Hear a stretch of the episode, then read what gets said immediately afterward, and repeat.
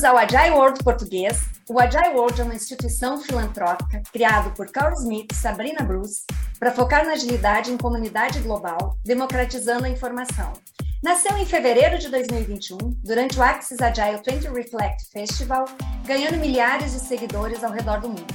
Eu sou Carla Krieger e, junto com o Vitor Patané, somos os co-hosts da versão em português deste broadcast. Nossas talks são com pessoas que aplicam os princípios ágeis e obtêm resultados, assim como você também pode fazer. Nesse episódio, teremos dois profissionais referência quando o tema é Business Agility. Tatiana Feitosa, líder do Business Agility Institute Brasil, e Hugo Lourenço, founder e CPO do Business Agility Institute Portugal, estarão conosco, compartilhando da sua experiência e a visão, afinal, como está negócios no mundo hoje, né? Pensando em agilidade. Muito bem-vindos. Patané, por favor, apresente os nossos convidados.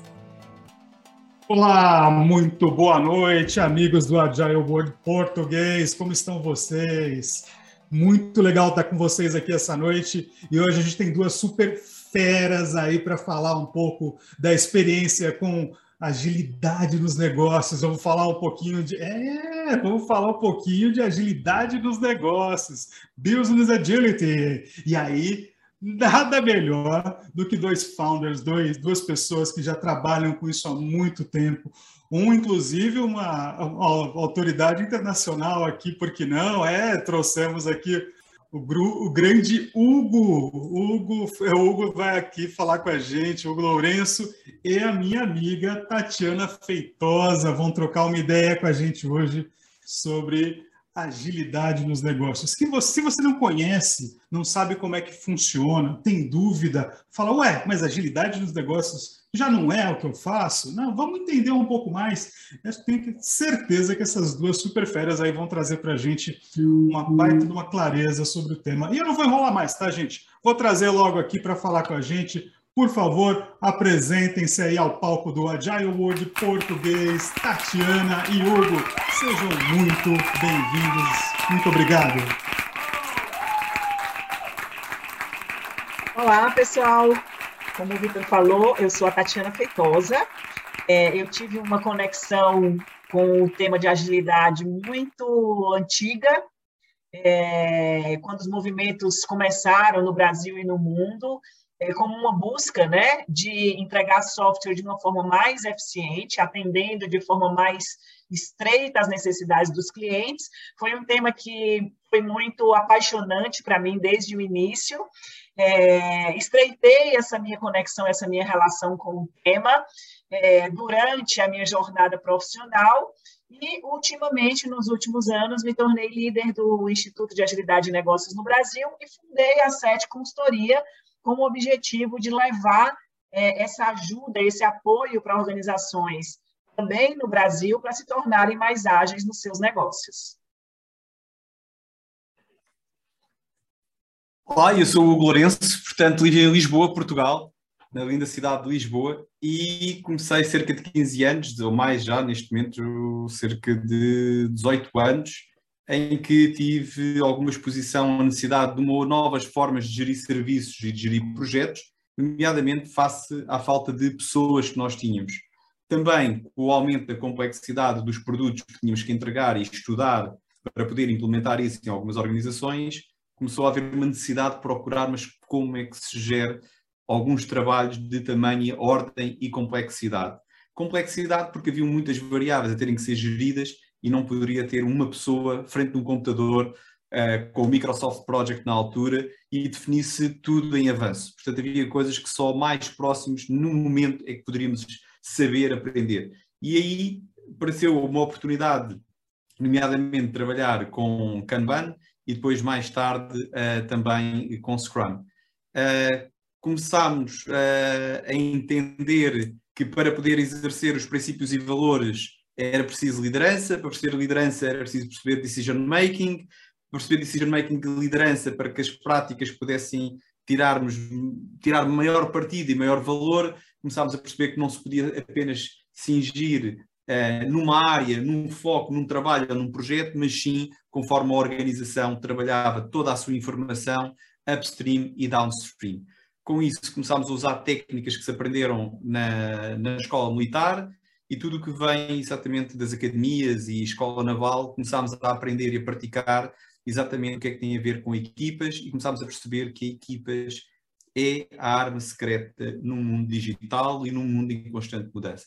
E foi isso que começámos a aplicar nos últimos anos, essa tem sido a nossa experiência e é aqui que na verdade reside. O nosso objetivo não é implementar Agile, mas sim que a Agile seja uma forma para melhorar os outcomes da vida dos clientes, da vida dos colaboradores e também até da vida económica das empresas e do país, assim necessário. Ainda há um longo caminho a percorrer, nomeadamente na área dos governos, que estão ainda muito longe de ser agile, mas mais do que uh, o quanto é que estamos longe, tem mais a ver com quando é que nós podemos começar essa jornada, quando é que podemos começar esse caminho, quando é que podemos começar essa viagem para podermos realmente melhorar a vida dos cidadãos, mas também daqueles que tanto se esforçam e tanto lutam para poder pensar outras e melhores formas de trabalhar e de pensar nas organizações, sejam governamentais ou não, e que muitas vezes não têm essa oportunidade por causa da burocracia, por causa do show-off de muita gente e, infelizmente, não conseguem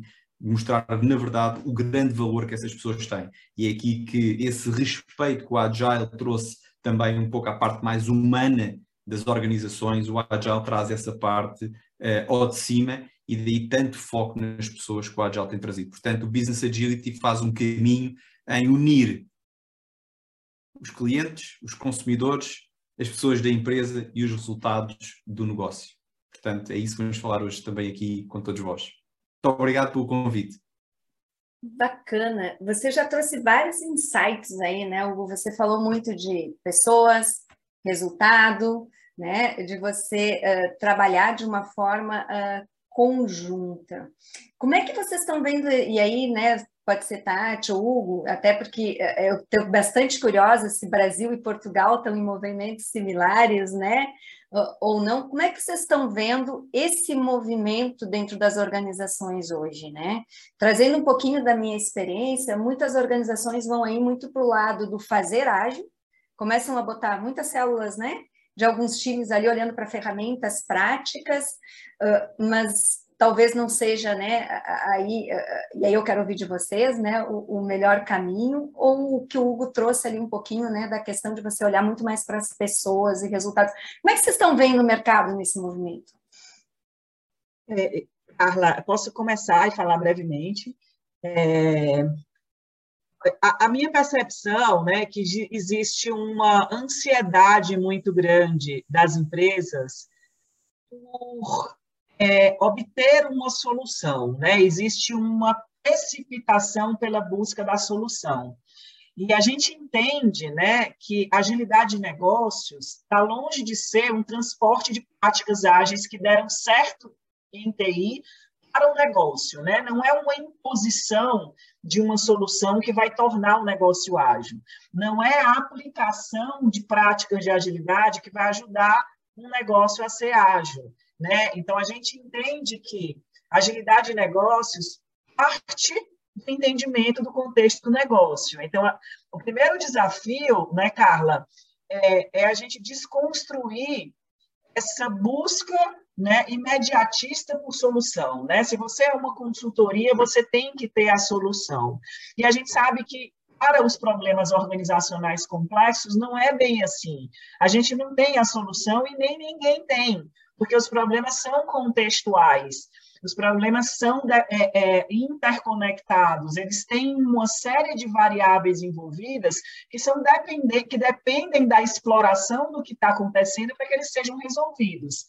Então, o primeiro desafio que a gente tem enfrentado aqui nas empresas no mercado brasileiro é desconstruir essa busca pela solução imediata e trazer a reflexão de que, olha, nós precisamos juntos explorar os desafios do negócio para entender onde é que nós estamos, para a partir daí encontrar padrões indesejáveis que podem nos sinalizar quais são as possíveis soluções que vão ajudar esse negócio.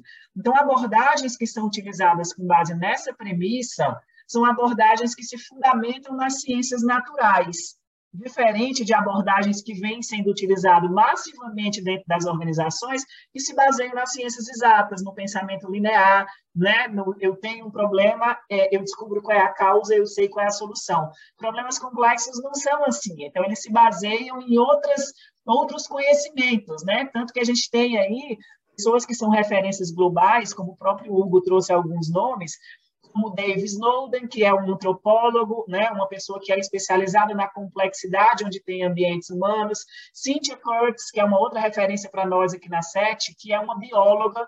Então, essas pessoas elas têm usado os, o conhecimento que elas têm das ciências naturais para, para ajudar organizações a serem mais ágeis. Então, resumindo, né, acho que o grande desafio que, que a gente percebe aqui no, no mercado brasileiro é a gente tocar um pouco o pé no freio e dizer, olha, a gente não tem a solução e não adianta buscar soluções, buscar modelos prontos para o seu negócio sem antes a gente entender o que que, de forma coletiva, né, o que que o seu negócio precisa para ser mais ágil, né? Então, acho que é isso. Bacana. E Hugo, como é que tá? Eu falei Portugal, mas eu sei que você atua, né, bastante aí mercado europeu, tem um pouco da América Latina. Como é que você está vendo esse movimento aí, né, dentro do, das empresas, enfim, na tua experiência? Olha, é muito o que a Tatiana tem estado a referir. Portanto, o, este Agile Manifesto para o Software Development foi realmente um game changer. Um, e assim conforme também foi um pouco a minha experiência, sentimos que isto não podia ficar só no departamento da IT. O IT não era suficiente uh, para pensar tão grande. E, na verdade, hoje em dia, uh, o grande investimento das organizações tem sido agile no negócio. Uh, a questão é que liderança para fazer esses valores existirem Infelizmente não é tanto como aquela que queríamos desejar, aliás, ainda o 15º report uh, avisa-nos sobre isso. Portanto, 53% das transformações, eu não gosto tanto de usar a palavra transformação, mas das transições daquilo que era a forma como a empresa, o seu modelo operativo e hoje a forma como as empresas trabalham, 53% ou mais falham e as principais razões continuam a ser, portanto, a falta de entendimento que Agile tem a ver com um mindset, é um mind shift na forma de comportamento, na forma de estar, e por isso a Tatiana bem refere as ciências naturais e também ciências mais ligadas ao ser humano, sistemas mais cognitivos do que propriamente modelos matemáticos ou até modelos uh, através de ferramentas. Grande parte das empresas ainda se foca é, ok, já ouvimos falar muito mindset, mas como é que se faz? E é verdade, tem que praticar. A questão é que depois não praticam aquilo que tanto uh, ouviram e aprenderam.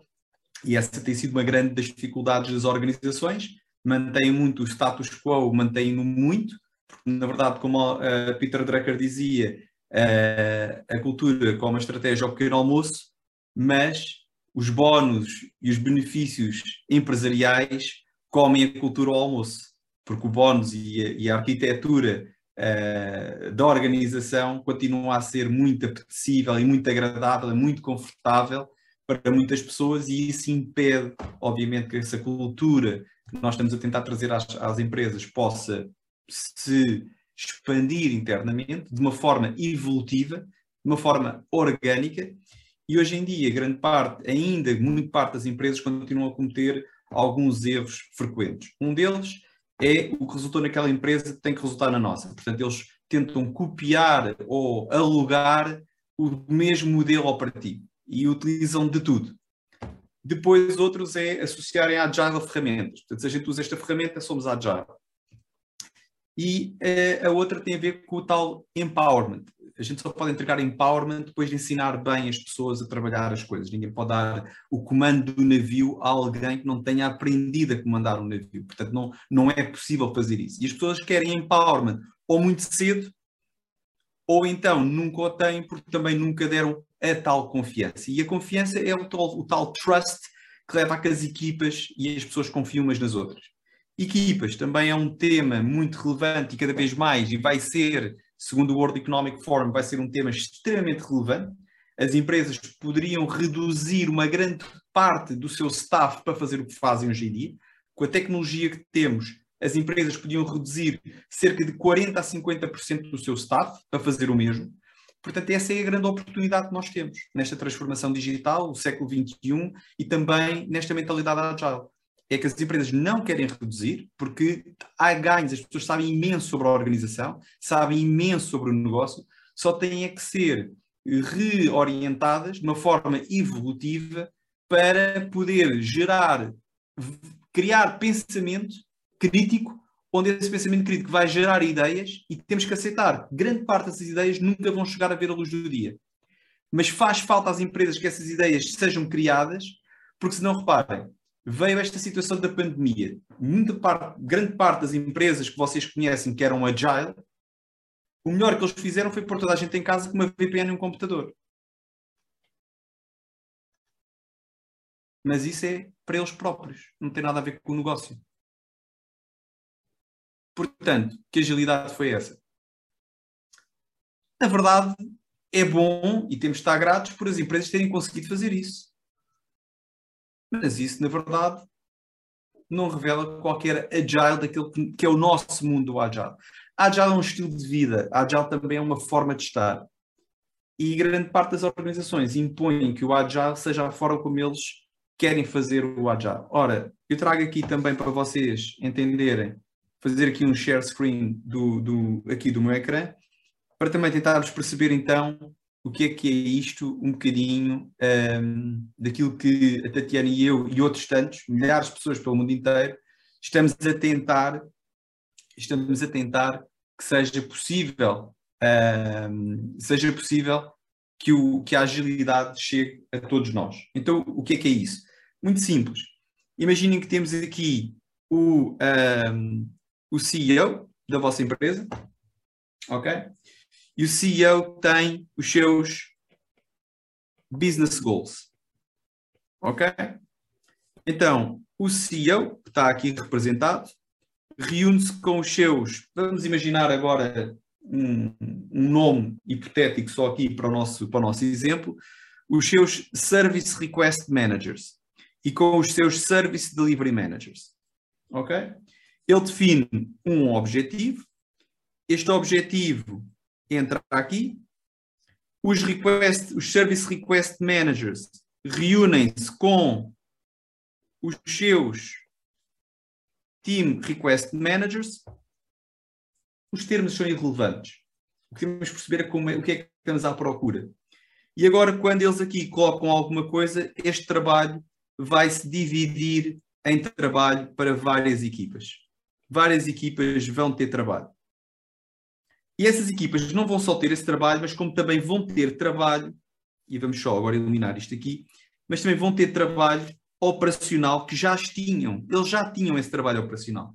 Portanto, aqui é trabalho operacional e isto são goals. Portanto, são os goals de 2022. Ok? Portanto, vamos pôr isto até aqui na mesma cor, para ser mais fácil de nós entendermos que estes são os business goals ok? Agora, cada equipa vai trabalhar numa determinada dimensão. Cada equipa tem uma determinada dimensão. O que é que isso, o que é que isso quer dizer? Há aqui equipas que têm trabalho que é mais, e como dizia a Tatiana, complicado. Equipas que fazem trabalho mais complicado terão uma determinada forma de se organizar, eventualmente por subject matter experts. Existem equipas que trabalham áreas complexas, e no caso de equipas que trabalham áreas complexas, provavelmente terão uma rede de pessoas que aprendem umas com as outras e irão usar eventualmente uma outra abordagem de trabalhar diferente da que está lá em cima. E aqui a meio podemos ter equipas que trabalham na área daquilo do que é simples, daquilo que é óbvio. E terão outra forma de eventualmente trabalhar. Porém, o que nós sabemos é que no final do dia, o que esta equipa conseguir entregar, com esta conseguir entregar e com esta, isto vai ter que ser integrado no sistema. Ok? E é, o que nós estamos a procurar é este fluxo de informação para ter este, esta flow of communication para que se possa ter delivery. Ora, é esta informação que é necessária, é esta agility que nós queremos. É quanto tempo demoramos nós, a partir do momento que tomamos aqui uma decisão, quanto tempo vamos demorar nós até chegar aqui. É isto que é relevante para nós e perceber quantas variáveis é que estão pelo meio que vão criar tudo aquilo que nós consideramos de bloqueios, impedimentos, dependências, trabalho manual, que pode ser automatizado. É esta descoberta por todos os líderes da organização, e quando digo todos os líderes, digo todas as pessoas da organização. Não me refiro apenas aos que estejam no topo, refiro-me a todos. É isto que é relevante. E a outra parte que é relevante pensarmos, que tem a ver muito com o Business Agility, é isto. Os clientes que aqui estão e que recebem este trabalho e que precisam deste trabalho, estes clientes são os que têm uma verdadeira need, uma verdadeira necessidade. E muitas vezes nós nem sabemos que verdadeira necessidade é essa. Temos que os ouvir. Mas ouvir tem que ser quem é que tem que os ouvir? São estas pessoas que têm que os ouvir. São estas pessoas que executam o trabalho que têm que os ouvir. São estas as pessoas que têm que os ouvir. Ok? E agora, esta need vem daqui para dentro. Daqui para dentro. Daqui para dentro. E isto tem que ser prioritizado. E isto tem que ser entendido. Agora, será todo o trabalho tem que ser assim? Não, seguramente todos nós sabemos que uma parte do trabalho irá sempre a continuar também a ser operacional. Portanto, esse trabalho que vai ser operacional, vamos ter sempre aqui cerca de 15 a 20%. Uma boa parte do trabalho que vem desta NID, muito seguramente, poderá ser cerca de 40 a 50%. E existe aqui cerca de uns 30% de trabalho que vem, obviamente, temos uma organização, temos shareholders e tem que vir também de cima para baixo. É o equilíbrio e a, e a beleza desta palavra agile é o equilíbrio entre aquilo que é o trabalho novo que a empresa precisa de encontrar para encontrar novos não clientes, as empresas têm mais não clientes do que clientes, versus o trabalho que temos que ter para manter os clientes já existentes. Ora, aqui a questão é a, a, a fluency, não é? A Diana Larsen fala muito sobre isto, a fluency com que este trabalho, a fluency com que este trabalho se vem pelas nossas equipas e surge para entregarmos ao cliente, versus, versus o quê? Versus todos os bloqueios que encontramos, versus todos os bloqueios que atrasam este fluency de acontecer, versus estes bloqueios frequentes, impedimentos, indecisões, incapacidade de tomar decisões, demasiado foco nas ferramentas, demasiado foco nos dashboards, demasiado foco nos KPIs e menos foco naquilo que muitas vezes interessa, naquilo what really matters. Então o Business Agility advoga isto em algumas dimensões e pede realmente às empresas que pensem o seu negócio de uma forma evolutiva, mas os líderes têm que estar todos alinhados. Alinhados aonde? Alinhados a este nível, criar um alinhamento, portanto, criar aqui um alignment, estarem de acordo que é isto que vamos fazer, isto é primeiro, isto fica para depois. Gerir o quê? Gerir uma capacidade de work in progress. Para podermos gerir o quê? Um bom throughput. O que é que é um bom throughput? É a quantidade de work in progress a dividir pelo seu lead time. O que é que é o lead time? É o customer lead time, que é este que nós temos aqui, que vai desde aqui até aqui. Ok? É isto que é relevante. É a capacidade das empresas tomarem decisões para puxar desse trabalho, entregar esse trabalho, repensar num outro tipo de trabalho eventualmente.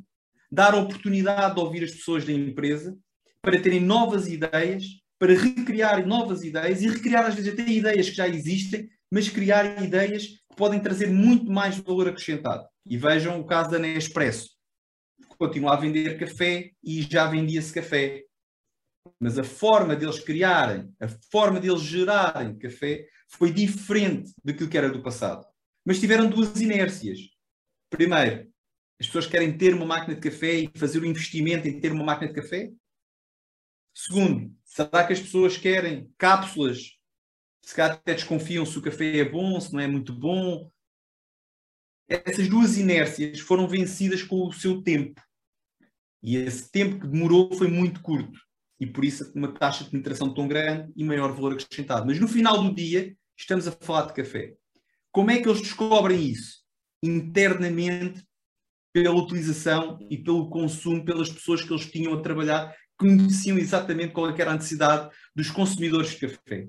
E isso é extremamente relevante.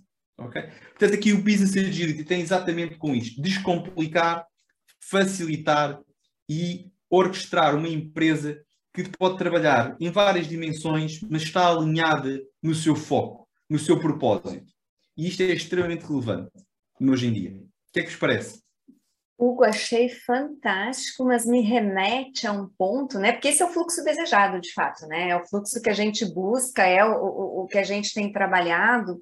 E aí vem um ponto, né, que para mim assim ressalta muito uh, uh, aos olhos, que é a questão de novo, assim como não adianta TI, né, querer achar que Business Agility é TI, como você bem trouxe, uma organização fazer todo esse movimento, se não tiver um ponto que você falou lá atrás, de rever bônus, indicadores, de você parar um pouquinho, como a Tatiana falou lá no início, né, Tatiana, de entender o contexto primeiro, preparar a, a, fundação, talvez, e aí eu queria ouvir de você, seja o principal bloqueio, né?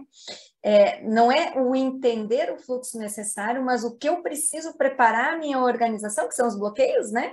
Mas até preparar em termos estrutural, indo muito além né, da, da área ali, seja de vendas, TI, é, é, é estrutural mesmo, é fundação, é isso, né? Assim, pelo menos eu olhando aqui, né?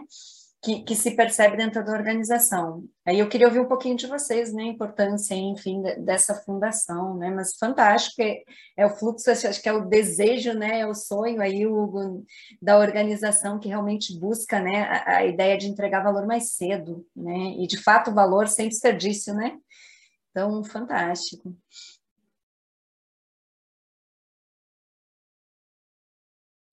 Tatiana, queres começar?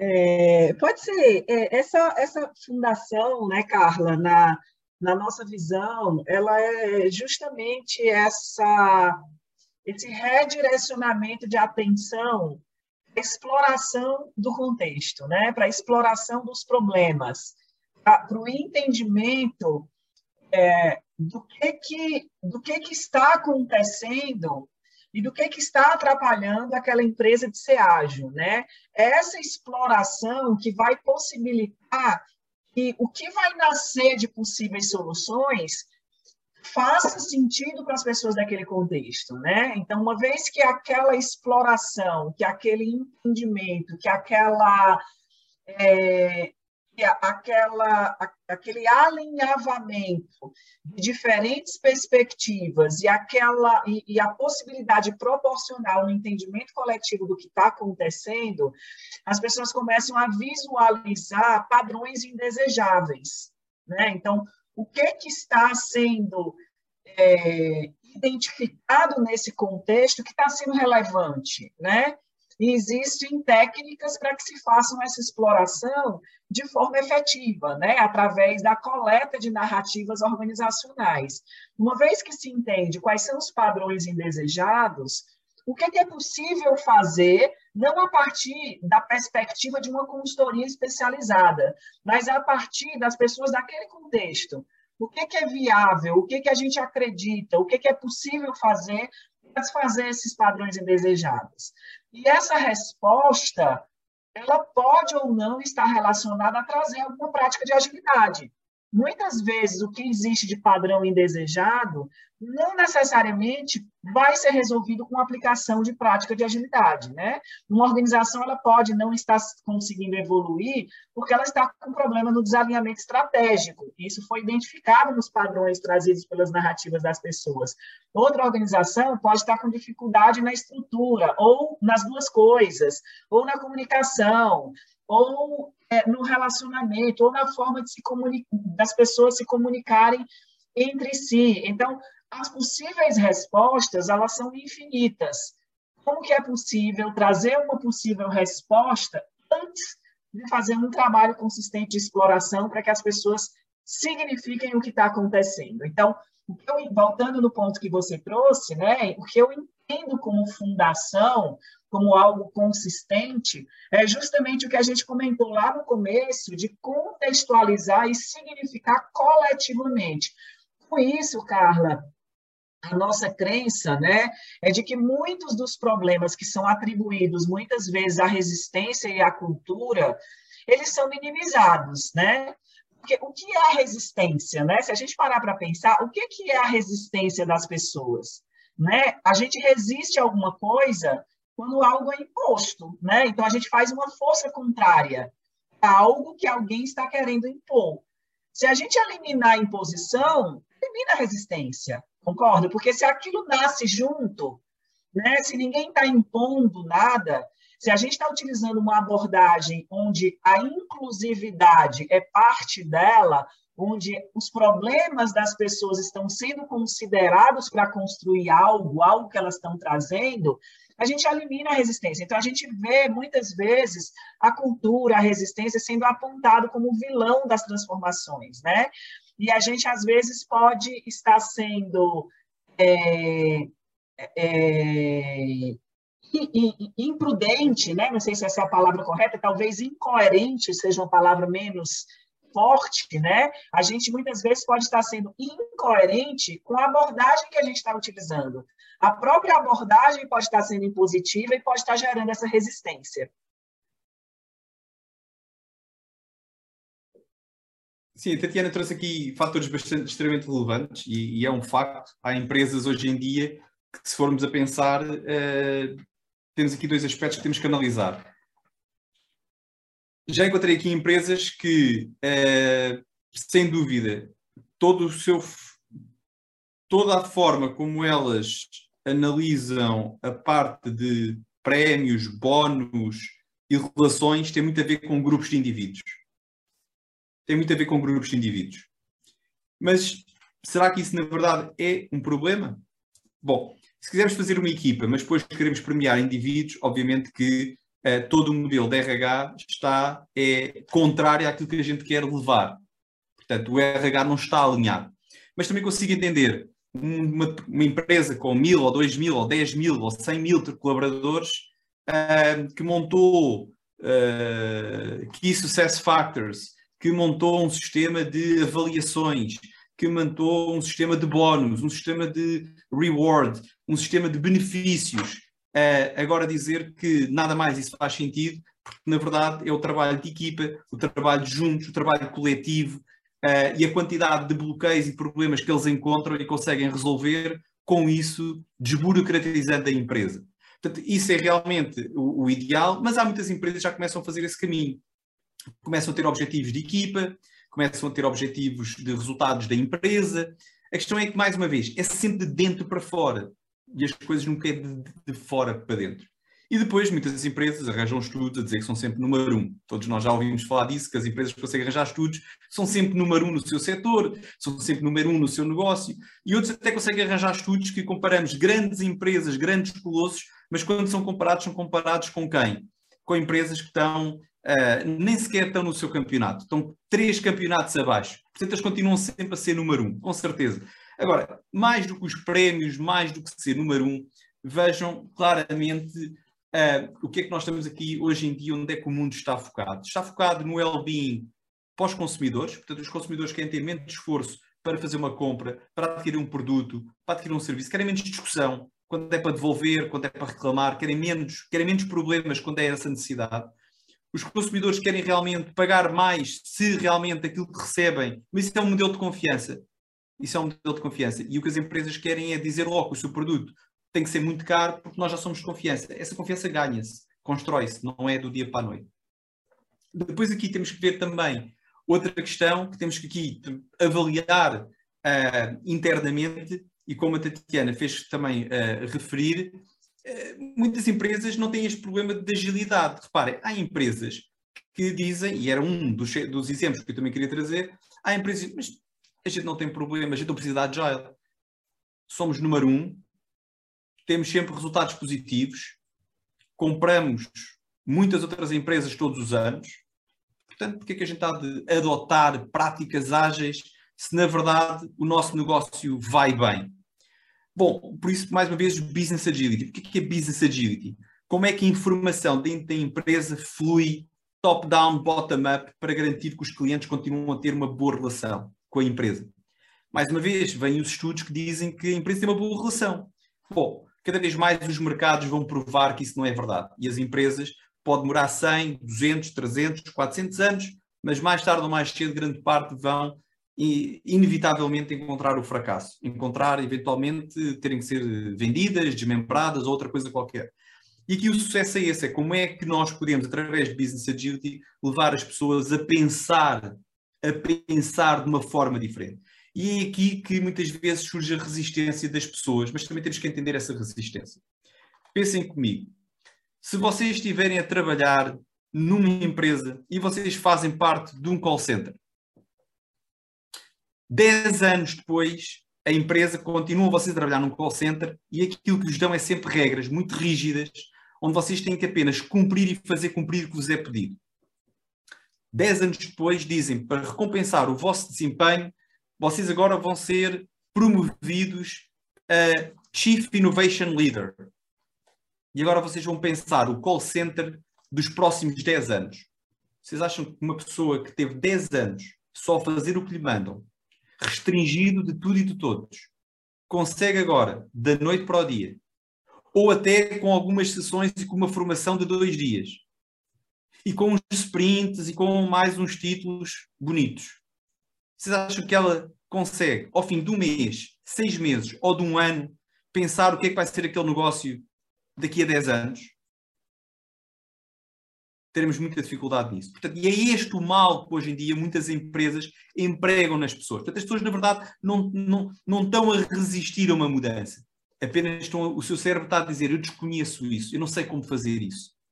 E o receio é, eventualmente, ficar mal visto, não ser reconhecido, era uma pessoa reconhecida dentro da empresa e agora não consegue fazer uma coisa bem à primeira, ter dificuldade em se exprimir, ter medo de dizer que não, ter medo de dizer que não sabe. Várias coisas podem estar pela frente. Nunca sabemos todos os cenários. São exemplos, são hipóteses. Mas uma coisa sabemos: os seres humanos tendem a, a, a, a olhar para comportamentos. E esses comportamentos são mantidos ao longo de gerações. Como criar um desequilíbrio nesse comportamento para gerar um equilíbrio novo tem que ser feito com muita astúcia, tem que ser feito com muito cuidado, com muita atenção. Óbvio que em empresas que neste momento eventualmente estejam a perder, não vão querer isto de uma forma fácil, ou seja, uh, explicar às pessoas o que é evoluir, fazer uma evolução daquilo que foi o modelo atual, o modelo operacional atual, e vão falar de uma revolução do modelo operacional. E é esse paradigma que vai criar um desequilíbrio uh, abrupto e dos quais as pessoas vão resistir. Portanto, temos aqui várias hipóteses, algumas também que a Tatiana já uh, aqui trouxe. Uma delas, as pessoas, na verdade, não resistem à mudança, resistem a ser mudados. E resistem a ser mudados de um estado onde elas estiveram durante muito tempo, um estado que não foi agradável, se calhar, mas adaptaram-se, somos animais de hábitos, e agora de repente querem que eu faça algo para o qual o meu cérebro não está preparado. E de repente eu tenho que trazer resultados. E essa pressão é tremenda. Aliás, muitas das práticas ágeis que nós ensinamos nas empresas nós acabamos por, se olharmos bem, nós acabamos também por ser um fator de pressão para as pessoas. Porque estamos a pedir aquilo que haja flow, fale, comunique, colabore, partilhe, é too much. Quando as pessoas até hoje metiam os fones, faziam o seu trabalho e no final do dia regressavam a casa. A empresa todos os anos cumpre os, objetivos, todos os anos recebemos um bónus. Portanto, porquê é que eu agora tenho que constantemente sentir esta pressão, ter que trabalhar agile, fazer agile? Isso para muitas pessoas levou também a que o Agile em algumas empresas, em algumas áreas, em algumas atividades, primeiro, para muitos Agile é só para o software, para a área do software, o que não é verdade. Segundo, foi aí onde começou, mas não foi aí onde, onde acabou, e vamos ver até onde é que irá, vamos ver. Uma coisa sabemos, a forma de trabalhar de 1890 do Sr. Taylor tem os dias contados. Pode demorar mais 20 anos, pode demorar mais 30, mais 40 mas tem os dias contados. Não estamos a dizer que outras formas de trabalhar não sejam boas, só as práticas ágeis é que são. Não estamos a dizer isso. Todas as práticas serão boas desde que os sistemas cognitivos garantam que as pessoas continuam em pursuit, na perseguição de melhorar a forma como fazem. Agora, essa perseguição não tem que ser todos os dias, a toda a hora, a todo minuto, a todo segundo, mas tem que ser um trabalho conjunto. de todos e não apenas de um ou dois. Aliás, o meu amigo Kurt Carlson ensinou-me que quando uma empresa tem um departamento de inovação, já revelou ao mundo e aos seus acionistas que é uma empresa disfuncional. Porque inovação tem que vir de todos e não apenas de um departamento de inovação. Por muito que muita gente possa não aceitar e nem sequer tão pouco acreditar nesta afirmação que eu estou a fazer, posso-vos garantir que grande parte das inovações que vocês encontram não vem propriamente de uma empresa que tem um departamento de inovação, mas sim de uma rede de pessoas dentro de uma empresa que inovam aquilo que fazem. E é esse, na verdade, o grande contributo. E este Agile é uma palavra espetacular por duas razões. Primeiro, porque é o balanceamento entre inovação e operação, ou, ou seja, entre, e Agile é um sinónimo de inovação, e o que é que é essa inovação? É reproduzir aquilo que fazem de uma forma muito melhor, e não tem a ver com eficiência, mas sim com eficácia. Eficácia que se transforma em valor. Valor ou em menos custo. E lembrem-se que nós andamos há 20 anos a falar de redução de custos. Pelo menos em Portugal, nunca se falou de outra coisa na vida, senão apertar o cinto e reduzir custos.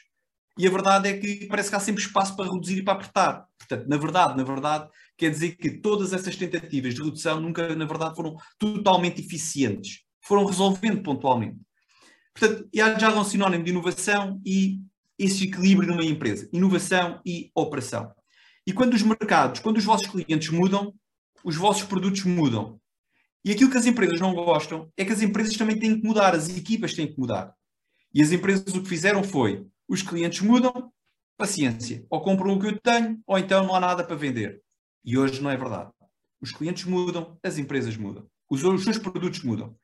E o terceiro fator é que as empresas não queriam mudar as equipas porque tinham que fazer uma reorganização. E hoje em dia, as empresas que na verdade vivem de agility não têm que fazer reorganização. Os clientes mudam, os produtos e os serviços mudam e os clientes e as equipas adaptam-se. Agora, há uma parte da empresa paralela, paralela a estes fatores que não tem que mudar eventualmente, agora, já. Não tem que fazer essa mudança neste momento. Portanto, isso também se transforma extremamente relevante. E aqui o Agile tem agora uma outra função, é pessoas para pessoas. É extremamente importante esta relação de ser pessoas para pessoas. E o facto de entendermos como é que estas pessoas se relacionam, como é que elas se entendem, como é que elas comunicam e como é que elas observam, traz novamente os fundamentos do coronel John Boyd, em que ele criou um modelo para complexidade, com, com princípios também da termodinâmica, em que se chama do OODA Loop. Isso tem a ver também com algo, hoje não vamos aqui passar, mas extremamente relevante e que inclusive o Dave Snowden tem, tem usado o seu modelo de Kinefin para trabalhar exatamente com essa grande descoberta desse grande piloto da, da, da, da nossa era que nos criou este modelo e este modelo claramente nos ajuda a entender o que é que na verdade é a complexidade. E a complexidade hoje em dia acaba por ser um bocadinho isto que também estou aqui a, trazer e que se calhar até faço só aqui mais três ou quatro uh, rabiscos, se assim permitem, só para explicar, na verdade, hoje em dia, o que nós temos são clientes, pode ser um nicho, né? pode ser um setor de atividade, pode ser um nicho, pode ser clientes até eventualmente distribuídos, ok? Portanto, e a verdade é que antigamente isto mudava a uma, a uma muito dificilmente e a verdade é que isto hoje muda, ok? A uma velocidade muito grande. Quando estes clientes, quando estes consumidores, e reparem, hoje em dia, por exemplo, acredito que Brasil, Portugal, tem muito mais estrangeiros, turistas, tem muito mais turistas do que tinham há 30 anos atrás. E esses comportamentos de consumidores mudaram, esses comportamentos do consumidor mudaram. Ora, se os consumidores mudam, o que é que vai mudar a seguir? O que é que esses consumidores vão levar? Estes consumidores vão tentar, de certa forma, fazer o quê? Que os nossos produtos, serviços também possam todos estes mudar. Portanto, os produtos e os serviços que nós tínhamos vão ter que se adaptar por força dos consumidores. Este comportamento dos fornecedores. E aqui com muito mais frequência. E como isso também muda, e como isso também muda, então, obviamente, que a forma como as equipas colaboram entre si desenvolvem esses produtos, esses serviços, também vão ter que mudar.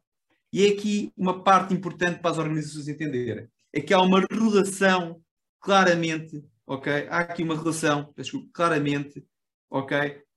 Para garantir que isto acontece. Obviamente que, paralelamente, a empresa tem aqui algumas áreas de suporte, tem aqui algumas áreas de apoio, como, por exemplo, a área financeira. Não quer dizer que não seja agile. Isso cá até precisa. Mas pagar salários, pagar impostos, pagar a água, a luz, não vai mudar para a semana. Temos aqui, eventualmente, o seu departamento de marketing, que se calhar pode tratar do marketing mais de compliance, porque na verdade, se calhar aqui numa destas equipas existe alguém de marketing, com skills em marketing. Se calhar o seu departamento de legal, porque a parte da legalidade é para manter, mas se calhar algumas destas equipas precisam de uma pessoa de legal. Se calhar temos aqui alguém de, eventualmente, de suporte de IT, infraestrutura, manter as infraestruturas. Portanto, se calhar algumas destas áreas também terão que ter esses conhecimentos. E se calhar temos que ter aqui alguém de logística. Viaturas, armazenamento, edifícios. Provavelmente poderíamos ter que ter algum, mais algum know-how. Mas enquanto esta parte da empresa pode viver de alguma forma algo mais estável, estes três segmentos aqui estão em constante estão em constante mutação. E temos que entender que os mercados mudam, os nossos produtos e serviços mudam e as nossas equipas as nossas equipas também têm que mudar. E estes três têm que mudar com agilidade. E o Business Agility promove exatamente isto. Como é que isto vem e como é que isto é devolvido aos clientes. Uma empresa no mundo digital tem que saber trabalhar nestas dimensões. Tem que saber entender estas dimensões e tem que, inclusive, antecipar algumas destas dimensões. E quando não consegue, o seu tempo de adaptação, o seu tempo, a sua adaptabilidade é crucial neste momento. Agora, isto pode ser bom para defender a nossa empresa de ciberataques, cibersegurança, ciberdefesa, para desenvolver novos produtos. Se descobrirmos que a nossa concorrência entrega uma nova funcionalidade, em quanto tempo é que nós também conseguimos entregar uma nova funcionalidade? Portanto, e com isto contribuir exatamente para o quê? Para o sucesso do nosso negócio, também para o sucesso das equipas que veem os seus produtos a chegarem aos clientes com muito mais, eh, de forma muito mais célere, e também, obviamente, para os clientes que anseiam por ter empresas que lhes entregam produtos e serviços, como eu gosto de chamar, não de chateios. Portanto, não são produtos e serviços que para os ter temos que preencher e andar aqui à procura onde é que está o botão. Não, é esta simplicidade que também é necessária. Foi isso que se aprendeu com muitas das empresas que temos hoje em dia e que promoveram, na verdade, esta transformação digital, que com apenas com um clique, com um botão, se consegue fazer compras, consegue chegar a, a muito mais aquisição de bens e de serviços e uma facilidade e simplicidade dos seus utilizadores ou consumidores poderem trabalhar. Portanto, este é o nosso fascínio, é por isso que estamos aqui hoje. Peço desculpa às vezes, mas é este que é a nossa paixão, é isto que nos traz aqui e esta é a paixão que nós temos quando falamos de business agility. É por isto que nós somos. Nós somos uns, uns promotores uh, muito grandes daquilo que é um, o melhor para o consumidor e também com isso as empresas poderem captar mais faturação. São dois fatores fundamentais. E hoje em dia, infelizmente, por vezes, as empresas perdem um bocado de foco nisso e estão sempre muito focados nas suas, nas suas coisas, nos seus KPIs, nos seus dashboards, nas suas ferramentas. Isso é uma ajuda, mas não. Mas alguém dizia um, no, Word, no, no, no, no Global Peter Drucker Forum, enquanto a minha empresa ganhar mais do que o que gasta, eu não vou precisar de ter muitas pessoas na área financeira. Enquanto as pessoas estiverem felizes, mais pessoas felizes, do que tristes, eu não vou precisar ter ninguém na área de uh, relações humanas. Mas o que eu preciso efetivamente é ter uma empresa que gere sustentabilidade, gere negócio e que mais pessoas queiram mais negócio da nossa empresa. E esse Business Agility ajuda com o flow of information dentro e para fora da empresa. O que é que vos parece? Parece muito bom, nossa. Acho que o, a, essa visão que você trouxe para a gente aí, Hugo, deu um, belo de um panorama de um processo de business agility. E aí, eu tenho, na verdade, uma pergunta aqui que ficou aqui na minha cabeça que eu queria fazer para Tatiana. Tatiana, quando a gente pensa em, em Business Agility, é, o que, que, você pode dizer para a gente que seria um primeiro passo? Pensa que, assim, eu tenho um time que está muito interessado em adotar essa abordagem. E o que, que é um primeiro passo? O que, que, eu deveria fazer primeiro quando eu penso em Business Agility, na, na sua concepção e com base na experiência, nos momentos que você já fez esse processo, essa virada, o que, que você entende como um, um primeiro passo? Primeiro passo, Vitor, na, na nossa visão, é a exploração do contexto.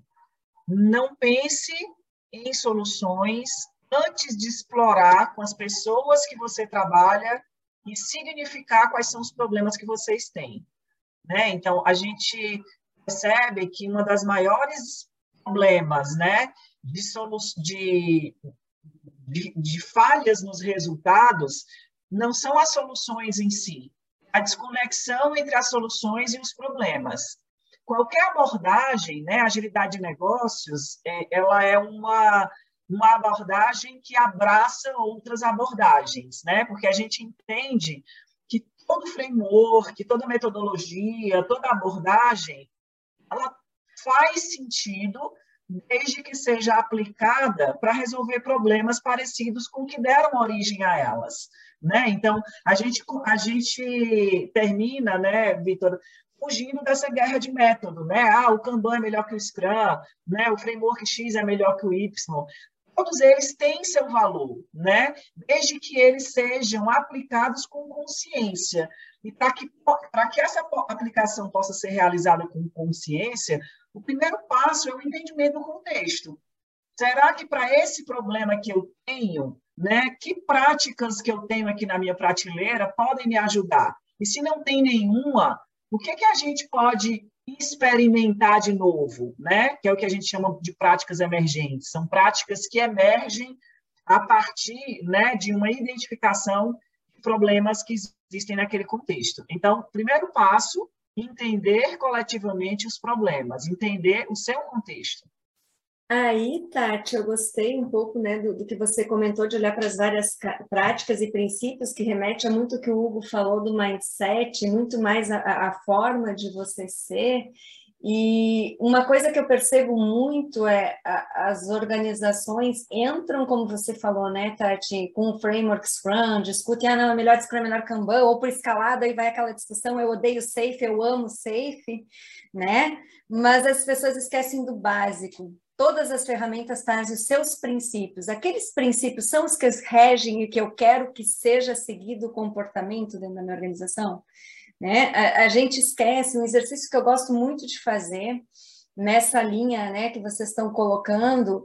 Eu não sei se vocês conhecem, mas tem um exercício que a gente faz com os 12 princípios do Manifesto Ágil, que você começa a falar de equipe, sobre agilidade, sem falar de, de nenhuma ferramenta nem nada. É, dado aqueles princípios, o que, que cada um entende e se ele percebe que a área dele atua impulsionando aquele princípio ou atua bloqueando aquele princípio. E mais ainda, se aquele princípio faz sentido. Porque acho que se você não tiver um bom entendimento, e eu sempre gosto de comentar, né?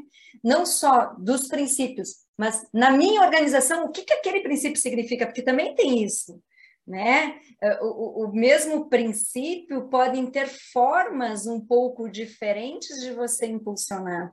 Então, acho muito bacana quando você traz, e o Hugo trouxe muito a questão aí, né, do fazer e do ser ágil, né, que é justamente de você muito mais entender o para quê e o que que eu estou precisando do que ficar preocupado aí com, com um método ou uma ferramenta.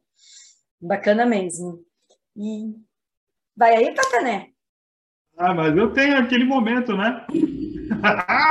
Olha só que legal. É agora que a porca torce o rabo, como a gente diz aqui no Brasil. Eu não sei se em Portugal esse, esse ditado existe, mas. Agora, gente, meus amigos, eu queria ouvir de vocês aquela situação engraçada, embaraçosa, uma situação pela qual vocês já passaram aí na vida profissional de vocês, seja no, no dia a dia, com agilidade, mas alguma coisa que ao longo aí do, dessa, da carreira de vocês, você fala, putz, hoje eu rio muito disso, mas naquele dia eu passei um aperto bravo. E eu vou deixar aí é, o Hugo trazendo aí para a gente rapidamente, Hugo, o que, que você vê aí como uma situação engraçada, embaraçosa, que você pode contar aqui para a gente. Na sequência, a Tati já pode emendando, trazendo aí a sua situação. Vamos lá? Bom, assim, muito, muito, uh, diria eu, muito embaraçoso. Não sei se, na verdade, tem assim tanta graça, mas, mas uma das coisas que eu sinto que já me aconteceu mais do que uma vez uh, é quando eu pretendo mais que a mudança aconteça do que os próprios clientes. O que não tem graça nenhuma, porque eles, primeiro, convencem a mim, assim, queremos mudar, e eu acredito que sim, e depois eu foco-me tanto em querer ajudar, em querer que essa mudança aconteça, que eles já não estão a querer e eu ainda estou a tentar. Portanto, o que é que isso acaba? Acaba com mal, muito mau resultado para o meu lado, habitualmente. Não é? Portanto, já sabemos que o L mais fraco está deste lado e sabemos que habitualmente é este lado que se sente mais depois prejudicado. Portanto, não é, uh, não é algo que aconteça muitas vezes, mas quando acontece, sentimos uma enorme uh, desilusão e frustração, porque realmente o cliente tem razão. A gente é, ia demasiado depressa e parámos. Primeiro, a empresa é do cliente, ele é que sabe o que é que quer fazer, ele é que sabe o quanto é que quer eventualmente mudar, uh, mas nós às vezes ficamos tão apaixonados pelo que estamos a fazer, mas aquilo não é sobre nós, é sobre os outros. E é aí que também cai a ficha e nós pensamos estou a fazer tudo errado.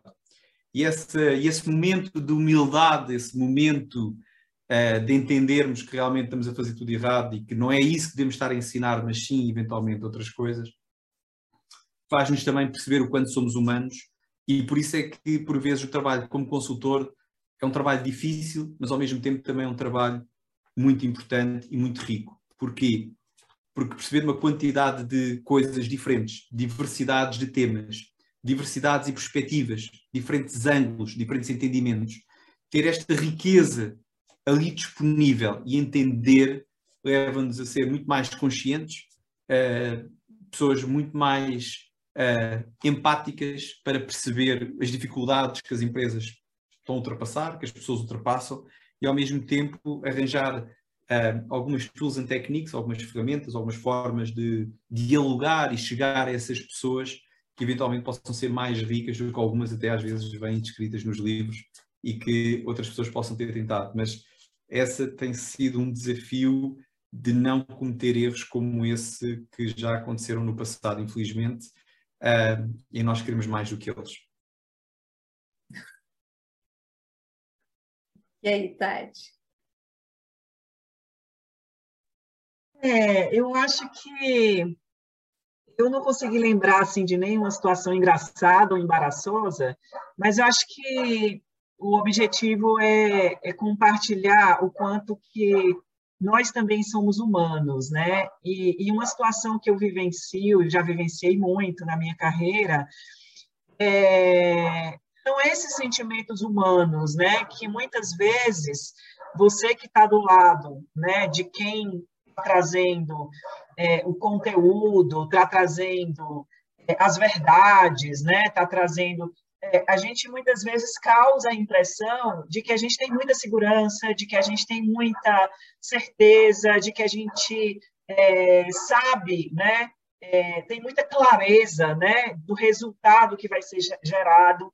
E a gente não, não, tem nada disso. A gente tem as mesmas inseguranças de, de quem está do outro lado, a gente não tem clareza se o que a gente vai fazer vai dar certo, a gente tem desconfortos, a gente tem frio na barriga, a gente tem medo, então a gente sente tudo isso, né? E à medida que a gente vai é, se desafiando mais, a gente continua sentindo esses mesmos desconfortos. Então, eu costumo muitas vezes dizer que esses sentimentos, eles são humanos, né? Eles são universais, né? Melhor dizendo, todo mundo sente, né? A diferença é que algumas pessoas encaram, né? E elas enfrentam e evoluem para um próximo degrau, e aí elas começam a sentir esses desconfortos com algo maior, depois com algo maior, porque elas enfrentam. E aqueles que não enfrentam, eles ficam no mesmo estágio, né? Sentindo aquele desconforto com aquelas mesmas coisas, porque eles não enfrentam. Então, eu acho que é o meu, né, a minha fala aqui é mais uma mensagem, né, para as pessoas que se sentem, sentem esses desconfortos, independente de serem consultores ou de serem pessoas que estão do lado de quem contrata consultores, é, quando sentirem esses desconfortos, não é só você que sente, todo mundo sente, né? A gente também sente, a gente também tem medo, a gente também tem insegurança, né? Então, vai em frente, vai em frente, né? Procura ajuda, procura apoio com quem você confia e enfrenta, porque ele passa até que você escolha um outro desafio para enfrentar. Tatiana, e quando e, Tatiana, e quando as empresas nos pedem para fazer apresentações a dizer o que é que vai ser o próximo mês, o que é que vai acontecer, tem que nos dizer o que é que vai acontecer. E a gente olha para 700 pessoas e diz: Mas isto depende do que elas derem. Mas as empresas obrigam-nos amanhã traga-nos um PowerPoint em que diz o que é que vai ser tudo direitinho o próximo mês para gerir e para coordenar a minha agenda, porque eu tenho que gerir tudo e coordenar tudo. Ah, e a gente ainda não sabe bem o que é que vai acontecer, porque ainda não conseguimos perceber se aquilo que nos disseram inicialmente realmente conta toda a história da empresa, conta todo o contexto que eles têm, ou se existem coisas que a gente nem sequer entendeu, mas querem por toda a força que nós possamos apresentar um plano. Portanto, eles querem agilidade, mas querem um plano em avanço, definido, em que dia, em que horas, em que momento, porque eles não sabem viver na incerteza, eles, eles só sabem viver com tudo certo, mas querem agilidade. E PowerPoint cigano, né, que gosta de dizer o futuro, né, que o pessoal gosta de olhar para aquilo e falar, ah, então será assim, né? É, é, é, é, como gostar de se enganar, né? Impressionante, né? É isso aí. É a zona de... Acho que né? a agilidade também é sobre não se enganar e não enganar os outros. Também tem isso. É, é o que eu já ouvi. Ah, eu prefiro, já ouvi isso. Eu prefiro uma falsa previsibilidade do que não ter nada. Ainda que eu sei que isso vai mudar. Eu já ouvi isso de cliente. É uma é. sensação, é como eu digo, é uma, uma zona de conforto. Eu tenho uma data, mesmo que essa data mude. Né? Eu acho Pelo amor de Deus, mente para mim. Pelo amor de Deus, mente para poder, né, ter, depois a gente vê. Né, até trazendo um pouco o disciplina agile, né, que é uma aí, né, de um dos meios aí de você trabalhar agilidade, ele traz, né, ele acrescenta nos quatro valores do manifesto ágil, ele bota mais um, né, que é a transparência acima da falta da falsa previsibilidade, né? Ele traz um valor a mais ali uh, nesse sentido para dar uma cutucada um pouco, né? Nesse cenário que é real, né? É um pouco do que a Tati falou ali de, de, você sentir um desconforto. Como que eu vou trabalhar sem uma data fixa uma hora, né? Em que eu vou ter aquilo que, enfim, que eu espero que às vezes eu nem sei exatamente o que é, né? Mas pessoal, Estamos chegando no final. Agradeço demais o tempo de vocês. Acho que foi uma aula, um aprendizado. Com certeza, para mim, estou levando vários insights. Não tenho dúvida, né, do quem nos acompanha aí, eh, seja assistindo no YouTube, seja depois ouvindo num dos nossos podcasts. Com certeza vai poder usufruir bastante.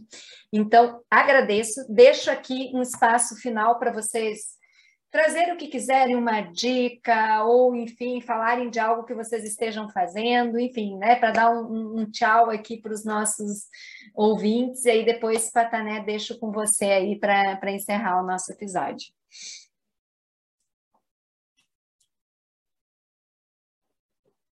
Tatiana, quer começar? É, pode ser. Uma última mensagem Exato. Que você quiser. Minuto final seu aí para você fazer o que você quiser, Tati. então tá bom. Obrigada, Carla. É, eu acho que a mensagem final que eu sempre gosto de, de deixar, ela está muito relacionada à humildade, né? Eu acho que eu gosto muito dessa palavra, né? Humildade. A gente é, muitas vezes as pessoas chegam no treinamento da, da SET com uma ansiedade, uma pressão muito grande, né? por querer conhecer tudo. Nossa, eu sendo cobrado dentro da empresa que eu trabalho por dar respostas, por trazer solução, e, e, elas chegam com uma expectativa de aprender mais alguma coisa para colocar na prateleira. E quando elas percebem que elas não precisam saber de tudo, que o trabalho é justamente facilitar essa construção coletiva do conhecimento, né? E que cada vez mais a gente vai ser mais individualmente ignorante, porque cada vez mais o conhecimento existente é cada vez maior, e é impossível que alguém saiba de tudo.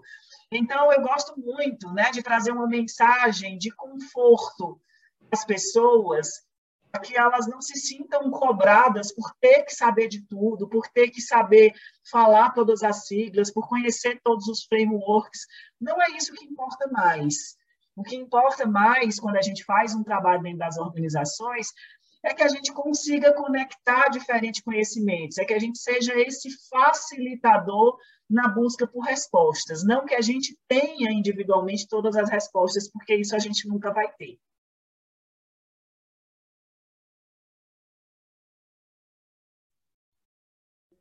Perfeito. Hugo, sua mensagem. Olha, para aqui três coisas para vocês ok? Um, uma das coisas, primeiro, realmente até hoje o mundo felizmente está sempre a girar.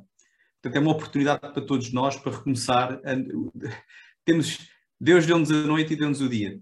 Portanto, e isso é sempre a oportunidade de recomeçarmos. E é essa beleza que a gente também quer acreditar no ser humano e nas organizações, de que elas fazem nos seus produtos e nos seus serviços. Portanto, é sempre possível aprender, é uma excelente oportunidade hoje em dia, porque realmente tudo aquilo que vem da Revolução Industrial, que ainda é hoje o que se ensina nas escolas, e grande parte de nós que hoje está uh, a promover a agilidade, nós fazemos um trabalho grande também para ter no nosso estilo de vida agilidade, mas não é fácil. Não é fácil porque nós também somos filhos dessa revolução industrial.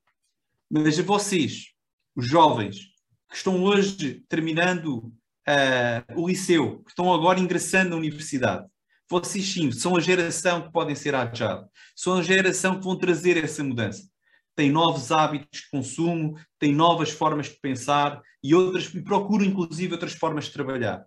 Portanto, o que nós hoje estamos a preparar é o vosso futuro. E por isso hoje devem investir nestas práticas, que estas práticas são as práticas do vosso futuro. Hoje em dia, trabalhar não é apenas matemática, física, química, também é preciso perceber de sociologia, teologia, psicologia, antropologia, bom, em alguns casos até psiquiatria, eventualmente. Mas é importante que as pessoas realmente adquiram estas competências. E é um momento muito importante, o momento que se está hoje a viver no mundo. Portanto, aos jovens de hoje que estão agora a terminar uh, o liceu e vão para a faculdade, invistam nestas matérias, procurem, pesquisam, venham até nós, venham até às comunidades, procurem informar-se, procurem aprender. Vocês vão ser a nova geração onde realmente a agilidade vai começar logo convosco. Portanto, já não é preciso provavelmente ensinar porquê, mas é começar a construir o quê. Portanto, esta é uma das mensagens importantes e todos aqueles que estão no caminho, como a Tatiana bem disse, é continuar a acreditar. Nós temos uma crença e isso, para além de acreditarmos nos princípios e valores, temos uma crença que isto é para um mundo melhor. Sustentabilidade, ambientalidade, produção, mas é isto que cria também melhores sistemas em que os seres humanos podem comunicar muito melhor. Equipas, já vos disse, é a ferramenta escondida, é a arma escondida na, no mundo digital e nesta era da transformação que nós estamos a passar. Também houve outras eras que muitas vezes não foram faladas, como o plástico. Foi uma era fundamental, mas muita gente não dá valor, mas foi uma era fundamental. E vejam na quantidade de coisas que o plástico tem sido utilizado. E agora estamos a viver uma que tem a ver exatamente com a informação. Quando se fala em tecnologias de informação, 99% fala-se de tecnologia, mas o dinheiro está onde está a informação e não onde está a tecnologia.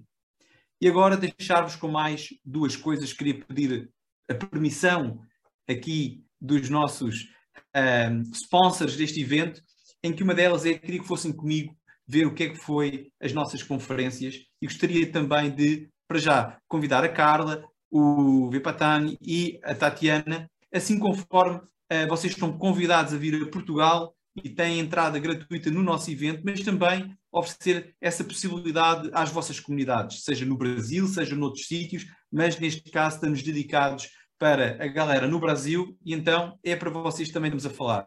Tem a oportunidade de poderem juntar a nós fisicamente nos nossos eventos ou eventualmente virtualmente. Vou-vos convidar a vir e se tiverem interesse, por favor, contactem-nos. Teremos certeza boas razões para vocês nos visitarem presencialmente. Se estiverem em Lisboa no final de setembro e também conhecerem alguns destes speakers que vamos agora lançar a partir deste mês, assim conforme webinars gratuitos, mas também poderem assistir remotamente a algumas destas sessões. Aproveito também para dizer que vamos ter um evento agora em maio, High Performance Teaming Challenge, onde vamos pôr uh, com o Exército Português, vamos pôr em desafio 12 equipas a desafiarem-se para quais das equipas são High Performance Teaming. Portanto, mais uma marca patenteada e registada uh, através do nosso ciclo de eventos. E agora então ia-vos mostrar aqui apenas um, um pequeno excerto, portanto, isto é o que vai ser o evento este ano. Portanto, cá temos o nosso querido amigo Steve Denning e os nossos eventos. Vocês podem vir na sexta para o World Agility Forum e sábado tem o jantar de gala também do World Agility Forum. Domingo podem visitar a linda cidade de Lisboa.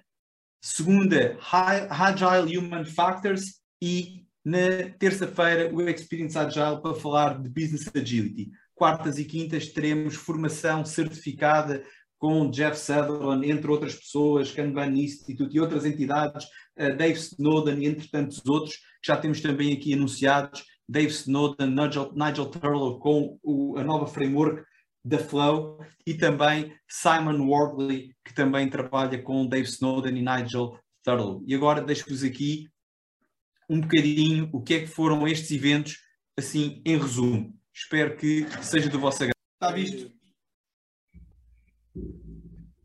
Amigos, queria agradecer demais a presença de vocês, dizer que eu estou honrado em ter pessoas aí do calibre de vocês aqui com a gente essa noite.